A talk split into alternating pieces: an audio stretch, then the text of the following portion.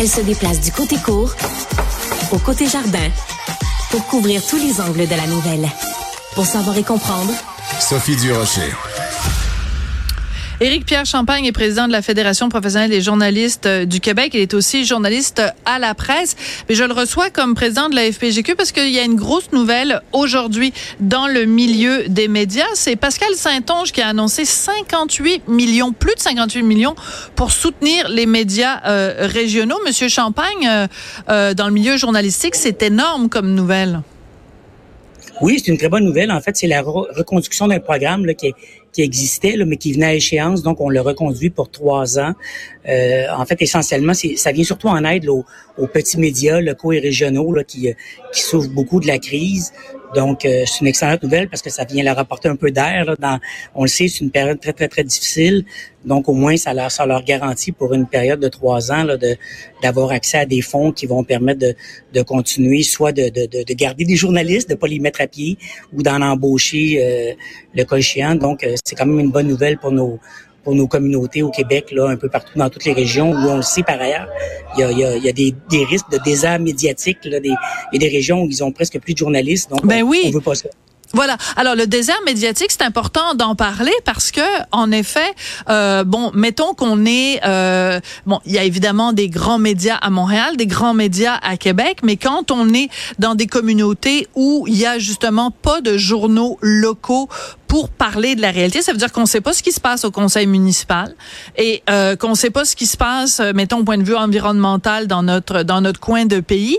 Donc, ça veut dire qu'on est un citoyen de, de deuxième classe. Ça veut dire qu'on n'a pas accès à de l'information sur des choses qui ont vraiment un impact sur notre vie de tous les jours. Là, c'est très grave le désert médiatique. Tout à fait, oui, parce que dans le fond, les, les, les, les médias, les journalistes sont, sont un peu le reflet de ce qui se passe dans la société. Là. Donc, dans leur communauté, ils sont un reflet de la, de la vie politique, économique, euh, sociale, culturelle, sportive. Donc, ils sont pas là pour rapporter ce qui, ce qui se passe, puis de couvrir des enjeux importants. Les enjeux sont, sont importants même à l'échelle locale. Là, c'est pas parce que c'est à l'échelle locale que c'est moins important. Mais évidemment, les grands médias nationaux peuvent pas peuvent Ben on non. couvre un peu ce qui se passe de façon générale, mais bon, ils peuvent pas être là dans toutes les communautés.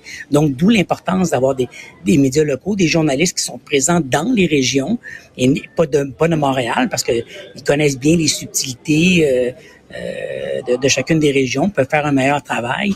Donc, euh, oui, euh, si- s'il n'y a plus de médias, s'il n'y a plus de journalistes, ben, vous avez raison, c'est un peu des citoyens de, de seconde zone qui sont moins bien formés. Puis c'est un peu le- le- le- l'essence même de la démocratie. On, on est capable de voter, de prendre des décisions en, en- étant bien informé, en sachant ce qui se passe. Puis les journalistes, dans ce sens-là, font, font un travail important. Absolument. Euh, vous, vous êtes euh, président de la FPGQ. Si vous rencontrez quelqu'un qui a 20 ans, 21 ans, qui vient de, de, de finir euh, l'université, est-ce que vous lui conseillez de devenir journaliste? Est-ce que vous considérez que c'est un métier d'avenir ou vous lui conseillez peut-être euh, d'aller faire autre chose en attendant que la crise se passe? Ben, en fait, je vais vous répondre la réponse que je donne à mes enfants. J'ai deux grands-enfants qui ont 27 et 30 ans. Ouais. Je leur ai toujours dit, euh, la première chose, c'est faites quelque chose que vous aimez. C'est bien Euh, dit? Première des choses, faites, faites un métier que vous aimez. Ouais. Évidemment, qui vous permet de gagner votre vie, là, mais euh, donc, si quelqu'un, un jeune, comme vous dites, de 21 ans, je lui dirais, euh, ben, si tu aimes vraiment ça, c'est ça que tu as envie de faire, mais go. Après ça, bon, évidemment, c'est sûr que je je lui mentirais pas en disant que euh, y tu vas te trouver une job demain matin, il n'y a, aucune- y a aucun problème, ça va bien aller. Je, je, je lui dirais que ça sera pas si facile que ça, mais il y, y a des embauches. Il y en a quand même.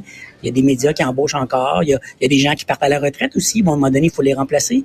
Euh, donc, euh, oui, l'avenir est pas nécessairement... euh, on peut penser qu'il est pas si rose que ça, mais en même temps, euh, moi, je découragerais pas les jeunes de, de, de, de faire du journalisme parce qu'on on en a besoin, c'est important. Comme, comme moi, à un moment donné, j'ai remplacé des...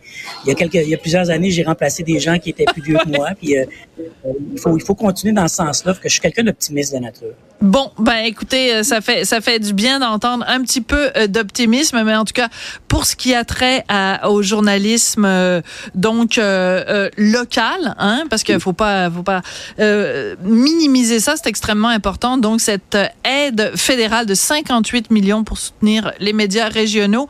Euh, Éric Pierre Champagne, vous êtes président de la FPGQ et journaliste à la presse. Merci beaucoup de nous avoir parlé aujourd'hui.